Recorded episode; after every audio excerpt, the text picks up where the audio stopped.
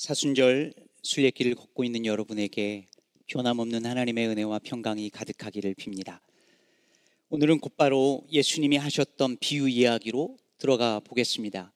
어떤 사람에게 두 아들이 있었는데 아빠, 아버지가 맏아들에게 첫째 아들에게 예 포도원에 가서 일 좀 해라 했더니 이 아들이 예 가겠습니다 하고 가지 않았고 둘째 아들에게 똑같이 포도원에 가라고 했더니 아니요 라고 말하고 나중에 포도원에 들어갔다는 이야기입니다. 혹시 영어 성경을 읽으시거나 세번역 성경을 읽으시는 분들은 좀 헷갈리실 수 있습니다. 우리가 읽은 개혁 개정 성경과 달리 많은 많은 다른 번역본들은 예 하고 안간 아들이 둘째 아들로 어, 그리고 아니요 하고 간 아들이 첫째 아들로 되어져 있습니다. 그래서 성경을 읽으면서 헷갈릴 수 있는데 이것은 어, 그 번역본이 어떤 성경의 사본을 어, 참고했느냐, 그것을 따랐느냐에 따라서 어, 다르게 번역되어져 있기 때문에 여러분들이 그냥 그 정도로 기억하시면 되고요. 사실 누가 순종 결국 순종한 아들이냐 첫째 아들이냐 둘째 아들이냐 번역본에 따라 순서는 다르지만 비유의 의미는 크게 달라지지 않으니 어, 크게 신경 쓰지 않으셔도 될 것 같고요. 저는 우리가 조금 전에 읽은 개역 개정 성경 버전에 따라 말씀드리겠습니다.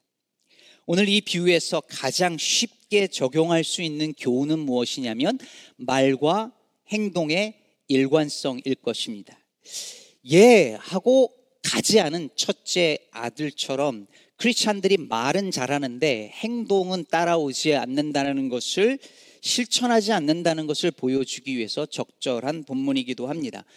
저도 얼마 전에 아멘이라는 것에 관해서 설교하면서 아멘이라고 한 말한 그 고백에 합당한 우리의 어, 삶이 뒤따라야 한다고 말씀드린 바 있습니다. 그런데 제가 오늘 이 비유를 좀 더 자세히 들여다 보면서 그리고 전후의 맥락을 살펴보면서 읽어보니 질문이 생기기 시작했습니다. 이 비유에서 말과 행동의 일치 혹은 말보다는 행동의 중요성을 읽어낼 수도 있겠지만 예수님이 지금 이 대목에서 그 얘기를 하려고 이 비유를 하신 것일까? 과연 그런 것일까? 라는 질문이었습니다. 집에서 가끔 제 아내가 저한테 뭔가를 요청할 때가 있습니다. 뭐 쓰레기를 버리는 일이라든지 베큐을 한다든지 빨래를 하는 일이라든지 그렇게 뭐 이런 사소한 일들을 제, 저에게 요청을 합니다. 그럼 신기하게도 그 순간에 뭔가 갑자기 다른 할 일이 생각이 납니다. 그래서 대답하죠. 어, 알겠어요. 저, 어, 얼른 이메일 하나만 보내고 하겠다고. 그러면 제 아내는 그걸 못 기다리고 답답해 하다가 직접 합니다. 그러면 저는 예 하고 하지 않은 격이 되는 거죠. 근데 어떨 때는요, 제가 진짜 하려고 그랬는데 시킬 때가 있어요. 책상 정리 좀 하라고 제가 진짜 하려고 그랬거든요.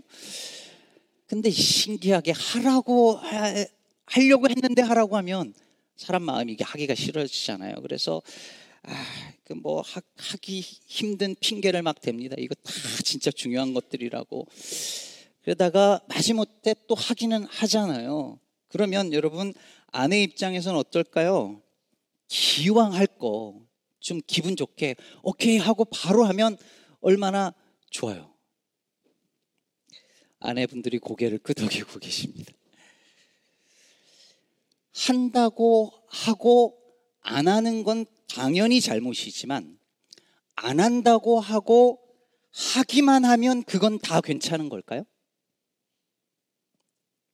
오늘 비유는 예수님께서 이 비유의 말씀을 왜 하셨는지 그 배경을 먼저 들여다 보아야 그 의미를 제대로 이해할 수 있습니다. 오늘 본문 23절에 보면 예수님이 성전에서 가르치시는데 대제사장들과 장로들이 와서 예수님께 묻는 거죠. 네가 무슨 권위로 어떤 어서리티로 이런 일을 하느냐? 누가 이 권위를 너한테 주었느냐라고 예수께 묻습니다. 이들이 지금 문제 삼고 있는 건 예수님의 어토리티입니다. 권위입니다. 이걸 왜 문제 삼는 것일까요? 오늘 본문 앞에 보면 우리가 잘 아는 사건, 예수님께서 성전을 뒤엎으신 소위 성전 정화 사건이 나오죠. 성전에서 장사하고 있는 사람들, 매매하고 있는 사람들의 상을 뒤엎으신 사건이었습니다. 그런데 여러분, 그들이 그 성전에서 장사할 수 있도록 허락해 준 사람들이 누구였습니까? 대제장들과 장로들이었죠. 그들에게는 그럴 권한이 있었습니다. 그럴 권위가 있었습니다. 근데 예수님께서 그걸 뒤엎으셨으니 그들은 지금 예수님이 자기들의 권위에 권세에 도전하고 있다고 느꼈을 것입니다. 뿐만 아니라 오늘 본문에 보니까 예수님이 성전에서 가르치시는 거예요. 성전에서 가르치는 일은 그 대지상들과 장로들에게 부여된 고유한 역할이었습니다. 그들은 그럴 수 있는 권위와 권세를 부여받은 사람들이었습니다. 그래서 예수님께 묻는 거죠. 너는 무슨 권세로, 누가 이 권위를 줬길래 여기서 이렇게 가르치고 있느냐. 그때 예수님께서 24절에서 그들에게 말하시죠. 내가 묻는 질문에 너희가 대답을 하면 나도 내가 왜 어떤 권위로 이런 일을 하는지 말하겠다 합니다. 그러면서 물으시죠. 요한의 세례가 어디로부터 왔느냐? 하늘로부터냐? 사람으로부터냐? 이렇게 물으십니다. 이게 기가 막힌 질문이에요. 이 질문을 받은 이 제사장들과 장로들이 회의를 합니다.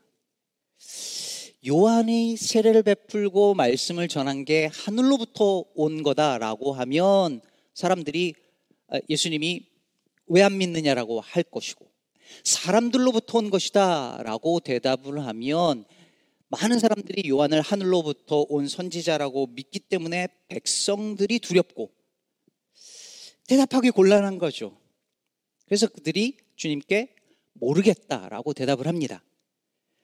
정치인들의 전형적인 답변이죠. 기억나지 않습니다. 잘 모르겠습니다. 아는데 그 진리 앞에서 중립을 지킵니다. 모릅니다. 근데 예수님께서 그들에게 그럼 나도 내가 무슨 권위로 이런 일을 하는지 말하지 않겠다 하십니다. 그런데 말하지 않겠다라고 하시면서 뒤이어서 세 가지 비유의 말씀을 하신 거예요. 그것이 첫 번째 오늘 읽은 두 아들 비유고 두 번째는 포도원 농부들 비유고 세 번째는 그 혼인 잔치에 초대받은 사람들에 대한 비유인데 이 세 가지 비유가 다 이 맥락에서 나온 것입니다. 그리고 이 세 가지 비유는 다 주님의 부르심에 그 초청에 응답하지 않고 거절하거나 응답하기를 실패한 사람들에 대한 이야기입니다. 자, 그렇다면 이 맥락에서 오늘 비유를 다시 한번 생각해 보시죠. 앞에 정황을 볼 때, 지금 이 이야기를 하고 있는 맥락을 볼 때, 여기서 예 하고 포도원에 진짜로 들어가지 않은 첫째 아들은 누구를 가리킵니까? 대지장들과 장로들이죠. 그리고 아니요 하고 나중엔 포도원에 들어간 이들은 누굽니까? 세리와 창녀들과 같은 죄인들입니다. 그런데 만일 자 이제 주목해서 듣고 생각해 보세요. 만일 이 이야기가 말과 행동이 일치해야 된다라고 하는 메시지라면 우리는 이 첫째 아들로 비유된 대제장과 장로들이 말과 행동이 일치하지 않는 사람들이었다라고 생각해야 됩니다. 예를 들어서 이 대장들과 장로들은 안식일을 지켜야 돼 라고 말을 하면서 안식일을 안 지켰던 사람이라고 생각을 해야 돼요. 근데 그랬나요? 아니요. 대장들과 장로들은 그런 사람들이 아니었습니다. 이 당시 이스라엘의 종교 지도자들은 철저하게 율법을 지키던 사람들이었습니다. 율법을 지키는 일이라면 무슨 수를 써서라도 그걸 지키려고 했습니다. 안식일 지켜야 되라고 말만 하고 사실은 안 지킨 사람들이 아니라 정말 그걸 지키려고 했고 지키는 사람들이었습니다. 그 율법의 말씀 앞에 예 하고 진짜 그렇게 지키려고 했고 지키라고 말했던 사람들입니다. 그들의 권위는 괜히 생긴 게 아니었습니다. 또 생각해 보죠. 둘째 아들로 비유된 세리와 창녀들은 어떻습니까? 이 세리와 창녀들은 율법에 대해서 아니요라고 말하고 실제로는 선하게 살던 사람이었습니까? 아니잖아요. 율법의 말씀에 아니요하고 실제로도 죄를 짓던 사람들이었습니다. 말은 아니오라고 말하고 선하게 살고 율법을 지키던 사람들이 아니라 말과 행동 다 그들은 죄인 그대로였습니다. 그러므로 오늘 이 비유의 말씀을 말과 행동이 일치되어야 한다는 메시지로 읽으면 삐그덕거립니다. 물론 말과 행동이 달라도 된다는 그런 이야기는 더욱 아니지만 말입니다. 제가 오늘 이 비유를 이해하기 위해서 한 가지 예를 들어 보겠습니다.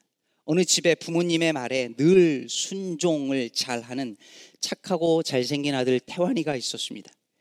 이 태환이가 어린 시절에 부모님의 말씀에 절대로 노하지 않고 늘 예하고 순종하는 반항도 하지 않고 늘 언제나 착하게 엄마 아빠 말씀 잘 듣는 아이였습니다. 늘 부모님의 말대로 행동하는 아이였습니다. 사실은 전혀 그렇지 않았습니다만. 근데 이 친구가 성인이 돼서 살아가는 모습을 보니까 부모가 보니까 기가 막힌 거예요. 직장에서 언페어한 부당한 대우를 받아도 늘 순종적입니다. 직장에서 언저스트한 불의한 일들, 횡령과 세금 탈세가 난무하는데 이 친구는 늘 예만 합니다. 이게 부모가 정말 원했던 것일까요? 이 친구는 부모에게 순종하는 아이였지만 부모의 뜻대로 산 게 아니었습니다. 오늘 이 비유 속에 나오는 이 아버지가 정말로 바랬던 것은 아들이 포도원에 들어가는 것이었습니다.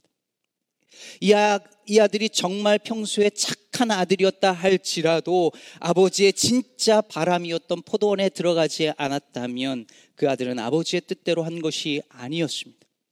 대장들과 장로들은 대부분의 율법에 예하며 순종하며 정말 율법을 지키려던 사람이었습니다. 사람들이었습니다.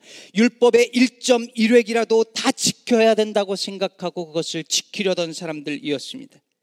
그런데 정작 하나님께서 그 율법에서 선지자들이 예언하고 있는 그 율법의 주인이신 율법의 내용의 전부이신 메시아를 보내시고 세례 요한을 통해서 그분을 알리셨는데 그 순간에 그들은 그분을 받아들이지 않았습니다. 정작 순종해야 할 결정적 순간에 그들은 아니요 한 것입니다. 왜 그랬을까요? 그들이 가지고 있던 그 권위와 권세를 빼앗기는 것이 두려웠기 때문입니다. 그들은 평생 율법을 지키면서 선하고 의롭게 살려고 했고, 실제로는 그렇지 않았을지 몰라도 그렇게 보였고, 그것이 그들의 권위가 되었습니다. 그런데 예수님에 의해서 그 권위가 도전받으니 예수를 죽이려 한 것이죠. 결국 그들은 평생 율법을 지키는 일에 힘썼는데, 힘썼는데 정작 율법의 주인이 오셨을 때 그들은 그분을 알아보지 못했고 배척했습니다. 하나님이 정말 원하신 것은 예수님을 그리스도로 믿고 따르는 일이었는데 거절했습니다. 그들은 평생 예 하며 살았지만 포도원에 들어가지 않은 것입니다. 아니, 어쩌면 평생 예 했기 때문에 못 들어갔는지도 모릅니다. 매 주일 교회 나와 예배를 드립니다. 힘들고 어려운 중에도 시간을 구별하여서 주의를 지키고 경제적으로 어려운데 헌금을 드리고 11조도 바칩니다. 없는 시간 쪼개서 교회에서 이 모양 저 모양 봉사도 합니다. 그러다가 교회에서 직분도 받아서, 받아서 집사가 되고 권사가 되고 장로도 됩니다. 그렇게 평생 경건한 교인으로 살았는데 어느 날 주님께서 그렇게 말씀하시는 겁니다. 너는 예 하고 포도원에 들어가지 않은 아들과 같다. 그러면 이게 얼마나 기가 막힌 일이겠습니까? 평생 착하게 살았습니다. 누구 괴롭힌 적도 없고 최대한 정직하게 성실하게 법 어기지 않아서 않으며 살았습니다. 가족을 위해서 평생 희생했습니다. 가능하면 어려운 이웃들 도와주려고 애썼습니다. 법 어긴 적도 없습니다. 이민 생활 정말 성실하게 했습니다. 이러면 하나님 뜻에 맞게 산 것 아닌가요? 그런데 하나님이 말씀하십니다. 오늘 지금 이 순간 너 안에 그리스도가 없다면 너는 예 하고 포도원에 들어가지 않은 아들과 같다. 저는 스무 살에 전도사가 되어 지금까지 약 30년간 교회만 섬겼습니다. 취미 생활도 거의 없을 만큼 특히 유학 와서 20년간은 개인적인 즐거움 같은 것도 별로 없이 일하고 목회하고 공부했습니다. 큰 교회를 향한 욕망이나 유명해지고 싶은 마음이 올라올 때마다 그러지 않으려고 채찍질을 심하게 했습니다.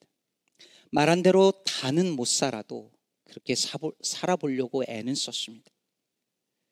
근데 여러분, 그렇게 10년, 20년, 30년, 40년, 50년 평생 교회를 섬기고 목회를 하면 어느 순간이 되면 저에게도 권위라는 것이 생길 것입니다.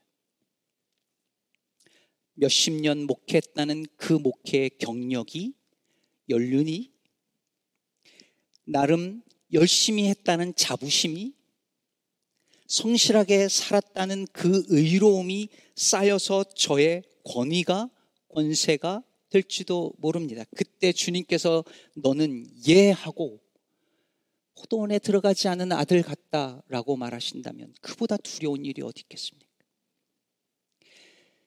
제가 성실하게 열심히 목회하면서 살아온 그 의로움 때문에 정작 주님이 제게 원하시는 것을 바라보지 못한다면 이보다 슬프고 괴로운 일이 무서운 일이 어디 있겠습니까? 오늘 31절에서 예수님이 그들에게 물으십니다. 그 둘 중에 누가 아버지의 뜻대로 하였느냐? 이 말씀은 평생 착하고 성실하게 산 사람들을 향한 도전의 말씀입니다. 교회를 위해 봉사하고 선교하고 구제하는 일에 힘썼다고 믿고 있는 이들을 향한 도전의 말씀입니다. 우리가 가진 의로움이 우리가 열심히 살아오면서 얻은 그 사람들로부터의 인정이 스스로의 자부심이 그 권위가 그 명예가 그 착한 삶이 오히려 우리로 하여금 정말 주님이 원하시는 그것을 바라보지 못하도록 눈을 감게 만들고 귀를 막게 만들고 주님을 그 뜻대로 주님 뜻대로 행하지 못하게 만들 수 있다라고 이 말씀은 도전합니다.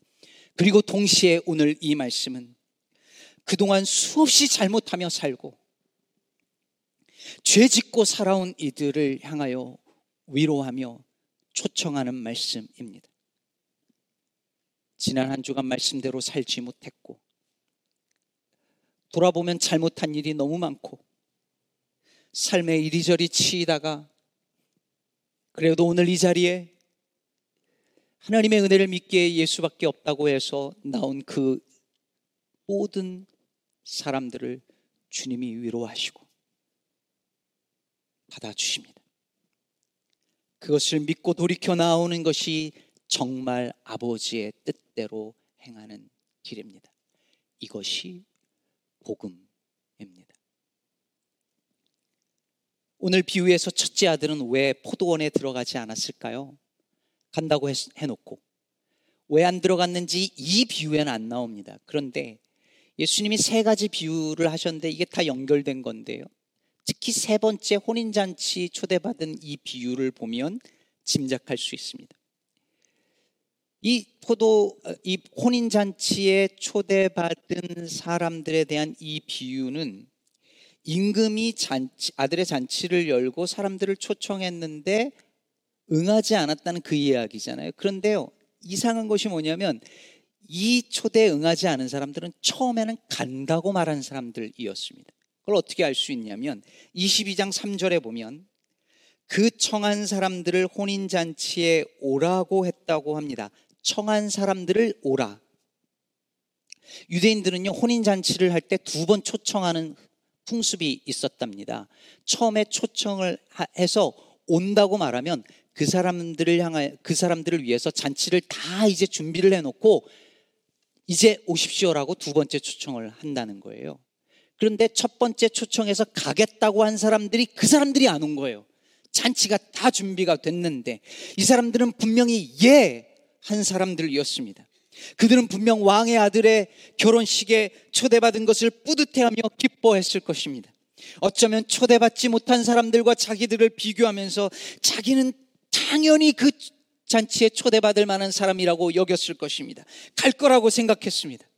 그런데 막상 그날이 오자, 즉 선택의 순간이 오자, 그들은 전혀 다른 선택을 합니다. 어떤 이는 농사를 지으러 밭으로 가고 어떤 이들은 사업을 하러 갑니다. 막상 선택의 순간이 오자 자신들이 정말 중요하게 여긴 것이 무엇이었는지 드러난 것입니다. 입만 열면 하나님을 찾는 어느 시골의 농부가 있었답니다. 누구보다 신앙이 좋은 사람처럼 보였습니다. 이 농부에게 암소 한 마리가 있었는데 하루는 하나님께 이렇게 평소처럼 경건한 모습으로 기도를 드립니다. 하나님, 이번에 임신한 소가 쌍둥이를 낳으면 한 마리는 하나님께 드리겠습니다. 그러자 그 기도가 응답되어 쌍둥이 송아지 두 마리가 태어났습니다. 한 마리는 누런 송아지였고 다른 한 마리는 얼룩 송아지였습니다. 하나님께 송아지 한 마리를 드리겠다던 그 약속을 차일피일 미루던 어느 날 그만 누런 송아지가 죽었습니다. 그러자 이 농부가 한숨을 쉬며 이렇게 말했다지요. 아, 하나님 하필이며 하나님 송아지가 죽어버렸네요.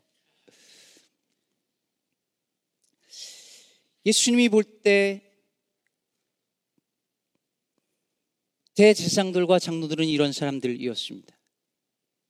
하나님께 다 드릴 것 같았어요. 예 하고 진짜 잔치에 갈 것 같았어요. 근데 선택의 순간이 오자 그들 속에 있었던 것들이 드러났습니다. 그들은 어쩌면 나는 저 세속적인 인간들과는 달라. 나는 세상에 하찮은 것들, 육신적인 것들보다 하나님의 나라와 영적인 세상에 더 관심이 많고 그렇게 사는 사람이야 라고 생각했습니다. 그런데 아니었습니다. 예수님이 볼 때 이들은 결정적인 순간이 오면 하나님 나라보다는 다른 것들을 선택하는 사람들이었습니다. 그들이 예수님에게 너는 무슨 권한으로 이런 일을 하느냐라고 말했을 때 그것이 드러난 것입니다. 그들에게는 하나님의 나라보다 자신들이 빼앗길지 모르는 자신들의 기득권과 권위가 더 중요했다는 것이 드러난 것입니다. 이런 현상은 자기가 남들보다 다르다고 믿거나 남들보다 도덕적으로 바르다고 생각하는 사람들에게서 더 많이 일어납니다. 행복은 성적순이 아니라고 믿었던 사람들이 정작 자기 자식이 학교 성적 바닥이 되면 견디질 못합니다. 젊을 때 대기업의 횡포에 대해서 열을 올리던 사람이 막상 취직할 때 보면 그런 회사에 들어가고 싶어 하고 자식도 보내고 싶어 합니다. 신학교에서 대형교회 비판하던 사람이 막상 자기에게 그런 기회가 주어지면 여지없이 평소 자신이 말하고 행동했던 신념과 다른 선택을 합니다. 자기도 몰랐던 욕망이, 욕심이 선택의 순간이 되면 드러나는 것입니다. 우리는 과연 아니라고 말할 수 있을까요?